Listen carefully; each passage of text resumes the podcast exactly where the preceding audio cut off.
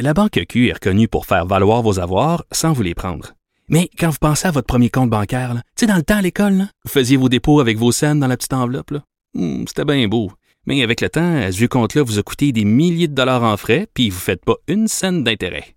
Avec la Banque Q, vous obtenez des intérêts élevés et aucun frais sur vos services bancaires courants. Autrement dit, ça fait pas mal plus de scènes dans votre enveloppe, ça. Banque Q. Faites valoir vos avoirs. Visitez banqueq.ca pour en savoir plus. Pendant que votre attention est centrée sur vos urgences du matin, vos réunions d'affaires du midi, votre retour à la maison ou votre emploi du soir, celle de Desjardins Entreprises est centrée sur plus de 400 000 entreprises à toute heure du jour. Grâce à notre connaissance des secteurs d'activité et à notre accompagnement spécialisé, nous aidons les entrepreneurs à relever chaque défi pour qu'ils puissent rester centrés sur ce qui compte, le développement de leur entreprise. Vous écoutez Martino. Tout ce que vous venez d'entendre est déjà disponible en balado sur l'application ou en ligne au cube.radio. Alors, le ministre de l'Éducation, Jean-François Roberge, qui a affirmé que, ben non, on n'a pas besoin d'étendre la loi 101 au cégep afin de protéger la, la, la, langue française. Voyons donc, c'est pas vraiment nécessaire. Nous en parlons avec Paul Saint-Pierre Plamondon, le chef du Parti québécois. Bonjour, Monsieur Plamondon. Bonjour. Vous êtes surpris de la sortie du ministre Roberge? Non, hein? Il n'avait pas l'air vraiment non. pressé d'appliquer la loi 101 au cégep. Non, mais c'est quand même une entrevue surréaliste. On a en, en M. Roberge un ministre qui n'est pas parmi les plus performants. Là, en ce moment, c'est le bordel. Euh, à nouveau, le, on n'est pas prêt pour une rentrée où est-ce que les professeurs se plaignent du fait que c'est pas clair les instructions. Évidemment, la ventilation dans les écoles, c'est pas réglé. Bref, il, a, il devrait avoir d'autres chats à fouetter que de faire son bilan grandiose dans un article de journal. Et l'autre partie surréaliste, c'est que euh, M. Roberge, c'est un des trois nationalistes à la CAQ. Donc, imaginez ce qu'en pensent tous les anciens libéraux dans le Conseil des ministres. Ça, là, ce que vous lisez sur la loi 101, c'est un des, des, des, des, très rares nationalistes à la CAQ. Donc, ça vous donne, ça donne une idée de c'est quoi le nationalisme de la CAQ. Et euh, évidemment que c'est nécessaire parce qu'on a entendu un paquet d'experts en commission parlementaire. Ils sont presque tous unanimes si on veut vraiment renverser le déclin de la langue française, la mesure de la loi 101 au cégep, elle est nécessaire. Et ça, c'est une question d'expertise. Euh, et, euh, CAQ. Paul Saint-Pierre Plamondon, on dit toujours que François Legault, euh, il suit, il suit les Québécois. Il va pas plus loin que euh, que les, les Québécois, les, où les Québécois veulent aller. C'est pas un leader, c'est pas une locomotive, il les suit. Sauf que je sais pas, est-ce qu'il y a eu des sondages, est-ce que les Québécois seraient en faveur d'appliquer la loi 101 au Cégep? Sont, les francophones sont à 68% en faveur de la loi 101 au Cégep. Donc, euh, c'est vraiment des dynamiques internes dans le parti, euh, parce qu'on sait qu'il y a pas mal plus de libéraux qu'il y a de péquistes à la CAQ. Et c'est, euh, disons que c'est les libéraux qui décident, puis les quelques nationalistes prennent leur place, pour pas pour pas dire prennent leur trou là. et ce que je constate également, c'est que oui, les sondages comptent beaucoup pour la CAQ, mais ça fait pas des choses cohérentes puis des choses intelligentes nécessairement. Il y a une lettre intéressante dans le Devoir ce matin euh, c'est un prof, un professeur qui parle du fait que ça permet d'obtenir des, des, sondages très élevés, gouvernés par sondage, mais ça donne des politiques publiques euh, ordinaires. Quoique dans ce cas-là, c'est vrai que en fait la majorité des francophones sont pour la loi 101 au Cégep, donc j'imagine que c'est plus des dynamiques internes que d'autres choses. Donc c'est un tatouage qui part très vite au lavage, ça, sa défense du français. Mais en fait, c'est comme tout le reste, hein. c'est comme leur plan d'environnement, puis c'est comme la gestion de la pandémie c'est beaucoup de communication, beaucoup d'autopromotion, mais quand on gratte la surface le moindrement, ben on se rend compte que c'est bâclé, on se rend compte que c'est des demi-mesures, beaucoup de demi-vérités, pour ne pas dire des mensonges sur ce que ça vaut vraiment.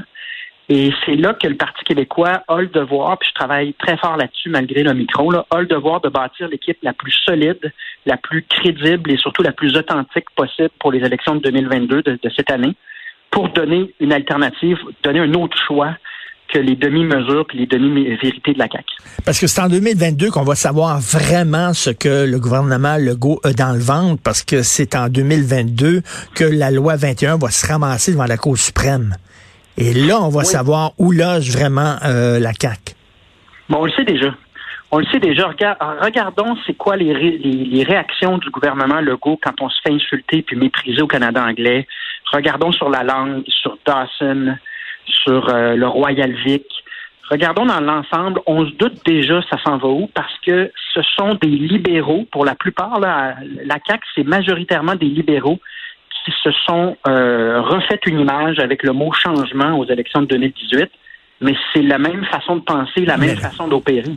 Donc, on s'en doute pas mal de ce qui va arriver. la CAC va garder le silence. Est-ce que la est-ce que déclaration. Est-ce que M. Legault va se transformer en Robert Bourassa au lendemain de Mitch? Ben, ça ressemble. Ben, ça ressemble à Robert Bourassa. C'est une gouvernance euh, similaire au style de Bourassa. Moi, je m'attends à ce que François Legault fasse une ou deux déclarations là, pour dire qu'il est fâché un peu comme quand on, le PQ avait demandé des excuses là, au conglomérat euh, qui nous avait qui avait dit que les lois du Québec étaient racistes mmh. ou discriminatoires au débat fédéral. Ils vont faire une ou deux déclarations pour dire qu'ils sont fâchés, mais après, ils vont mettre ça sous le tapis, exactement comme les libéraux faisaient. Donc, c'est là que le Parti québécois a sa place à prendre. Parce que nous, on n'ira pas mettre des choses sous le tapis, puis on va aller jusqu'au bout des raisonnements. Donc, 2022 euh, va, va, être très intéressant sur le plan politique. Est-ce que vous êtes d'accord qu'on reprenne euh, des travaux parlementaires avant le 1er février? C'est ce que demande Dominique Anglade en disant la situation quand même est assez, assez urgente. Euh, et pourquoi on attend le 1er février pour reprendre la joute parlementaire? Vous en pensez quoi? Ben, je suis d'accord dans le sens que si ça a lieu, c'est clair qu'on va être là. On peut le faire en vidéoconférence pour accélérer les choses. En même temps, ma première réaction, ça a été de dire, c'est pas des débats en parlementaires qu'on a besoin comme première étape urgente, c'est des scientifiques dans la cellule de crise. Parce qu'il faut rappeler aux gens, là, les partis d'opposition n'ont aucune information, aucun avis de santé publique, ne sont jamais consultés par le gouvernement, sont complètement exclus du processus décisionnel. Donc, moi, je peux participer au débat, comme sur le couvre-feu, ça prend un débat. Mais la plupart du temps, les partis d'opposition n'ont aucune information sur la base euh, desquelles faire leur, euh, leur opinion. Donc, il me semble que la première chose que ça prendrait dans la cellule de crise, qui est presque entièrement composée de spécialistes en marketing, communication et politique, ça prendrait une docteur Liu ou d'autres spécialistes, des scientifiques indépendants, pour donner leur juste puis donner l'information sur pourquoi on prend une décision ou une autre. Parce qu'en ce moment, c'est pas ça que la CAQ Non, ben parce que pendant un, bon bout de temps, ils nous ont dit, le gouvernement, toutes nos décisions sont basées sur la ben science. Ben là, je pense qu'on s'entend que tout le monde comprend que ce sont surtout des décisions politiques. C'est des décisions par sondage, beaucoup. Euh, puis des décisions politiques, puis on sait même pas sur quelle base ou sur la base de quel raisonnement politique. Donc, ça prend. Moi, je pense que la première étape, c'est d'amener des scientifiques indépendants mmh. et objectifs dans la cellule de crise. Puis ensuite, oui, ça prend plus de débats sur des choses fondamentales, sur notamment c'est quoi le statut des non-vaccinés, c'est quoi le statut euh, des, pour le couvre-feu, est-ce qu'on va confiner tout le monde à chaque fois qu'il y a une vague, si on est pour avoir plusieurs vagues, est-ce que c'est normal qu'on gouverne par décret encore pour une autre année au cas qu'il y a une autre vague? Il y a plein de vraies questions qui doivent être débattues. Mais d'abord et avant tout, un peu de science puis moins de politique, ça me semble urgent. Et vous, euh, vous êtes en rendu où dans votre réflexion sur la vaccination obligatoire? Ben, moi, je pense qu'on devrait commencer par examiner les mesures qui touchent seulement les non-vaccinés, mais qui ont un impact. Là, on a fait des mesures spectacles, c'est-à-dire, il n'y a personne qui va me faire croire que parce que on, la SAQ puis la SQDC là, nous obligent euh, à être vaccinés, que ça va changer quoi que ce soit sur le taux de mmh. vaccination. Par contre, je comprends pas qu'on soit tous confinés, avec qu'on ait tous un, un couvre-feu, alors que euh, ce sont les non-vaccinés qui sont le plus à risque. Moi, je commencerai par des mesures comme celle-là. Euh, puis moi, je pense que la clé, parce que la vaccination, euh, faut pas oublier, il y a quand même plusieurs personnes qui sont hospitalisées qui ont le vaccin. Donc là vient la question de la pilule antivirale qui a été euh, faite par Pfizer. Il y en a un autre qui a été publié ce matin. Mais il y a des pilules qui permettent de traiter le virus avant l'hospitalisation. Et ça, c'est déjà commercialisé aux États-Unis, c'est déjà commercialisé en Europe. Puis ici, ben, on l'a pas, puis on n'a aucune nouvelle de Santé Canada. Donc, dans les solutions à court terme qu'on a devant nous, là, moi, je, je, mets de la pression pour qu'on ait cette pilule-là, pour qu'on réduise le nombre d'hospitalisations. Ça me semble une solution euh, pratico-pratique, très concrète. Félix Séguin, euh, collègue Félix Séguin, qui parle souvent des policiers, puis euh, beaucoup de policiers lui, euh, lui, ont dit ça serait possible là, de d'avoir un couvre-feu qui ne touche seulement que les non-vaccinés. Ce serait très possible. On, demanderait le passeport vaccinal aux gens qui sont à l'extérieur. Si tu es vacciné, tu peux te promener après 10 ans. Si t'es pas vacciné, tu peux ben, pas te promener après 10 ans. Je pense qu'il faut, ben c'est ça. Puis là, faut, faut l'examiner parce qu'on peut ben pas garder toute la population confinée de manière indéterminée. Moi, j'attends toujours en passant l'avis de santé publique, l'avis scientifique au soutien de ce couvre-feu-là. Je l'ai demandé le jour même de l'annonce à la fin décembre. On l'a toujours pas, mais on sait que ça a un impact sur la santé mentale, sur la violence conjugale, sur les signalements à la DPJ. On gardera pas le Québec confiné au complet pour encore deux ans, là, parce que c'est ça. Il peut y avoir d'autres vagues. Ben oui. Donc là, il va falloir se trouver une manière durable de gérer cette affaire-là. Puis c'est pas en confinant tout le monde, puis en confinant l'économie. L'autre histoire qui n'a pas de sens, c'est fermer les commerces le dimanche. C'est complètement stupide. Quelle science, quelle science il y a derrière ça? tout le monde se passe les uns sur les autres le samedi.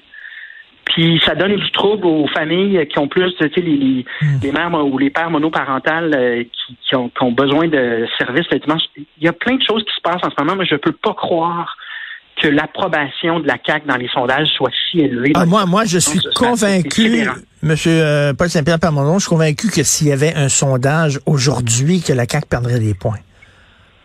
On va voir, mais je pense que là, il faut poser un regard objectif et laisser faire les slogans, les défis 28 mm. jours, puis ça va bien aller, là, puis objectivement regarder le fait que là, il faut changer le mode d'opération du gouvernement. Il faut que le gouvernement parle avec les oppositions. Il faut qu'il divulgue les, avis de santé publique, mais surtout, ça prend des scientifiques objectifs là-dedans, parce que sinon, c'est toutes des mesures qu'on comprend pas, qui n'ont aucun sens a, priori et ça décourage pas mal de monde, j'ai l'impression. Est-ce que Dr Arruda a encore votre confiance? Est-ce que vous croyez qu'il est temps peut-être de changer de directeur de santé publique pour redonner un nouveau swing? Ben nous, on parle d'ajouter quelqu'un. Hmm. Je ne sais pas ce qui se passe à l'interne. Ce que je sais, par contre, ce qui semble évident, c'est que Dr Arruda relève du premier ministre. Donc, tu sais, on tape beaucoup sur euh, Dr Arruda, là, mais quand, au début décembre, François Legault, il disait moi, j'aimerais ça avoir 20 personnes dans mes parties de Noël. Omicron existait déjà. On n'avait aucune donnée scientifique. et puis là, tu as François Legault qui dit Moi, là, je veux 20, pour, 20 personnes à mes parties de Noël.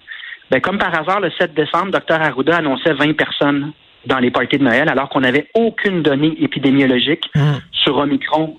Ça n'avait aucun sens. Il n'y avait aucune science derrière ça, c'est certain. Donc, ah, il y a Dr Arruda, mais moi, je pense que c'est plus la constitution de la cellule de crise Docteur Arruda, c'est le seul scientifique dans cette cellule-là. Et vraisemblablement, il relève du politique. Le politique pèse plus lourd que le scientifique. Et c'est le seul, c'est le seul directeur de santé publique, je crois, au Canada, qui fait partie de l'appareil gouvernemental. Là, on se pose la question, on se pose la question, M. Arruda ou pas, est-ce que la personne qui détient ce poste-là a vraiment l'indépendance requise? Ben, c'est ça. Si on plaçait quelqu'un d'autre que Dr Arruda, moi, je suis pas sûr qu'il y aurait plus d'espace de manœuvre. Donc, le problème, il est dans la cellule de crise qui est constituée de spécialistes de communication, de spécialistes politiques, et ils ont en tête les sondages, puis leur image. Et, ça, ça donne de mauvaises décisions sur le plan des politiques publiques.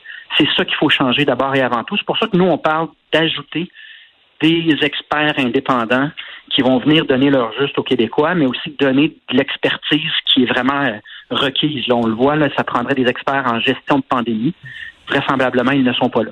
En tout cas, j'ai hâte, moi, qu'on recommence à, débattre de loi 21, de loi sur le français, d'économie, d'inflation, puis que la Christie de COVID soit derrière nous, puis qu'on parle d'autres choses.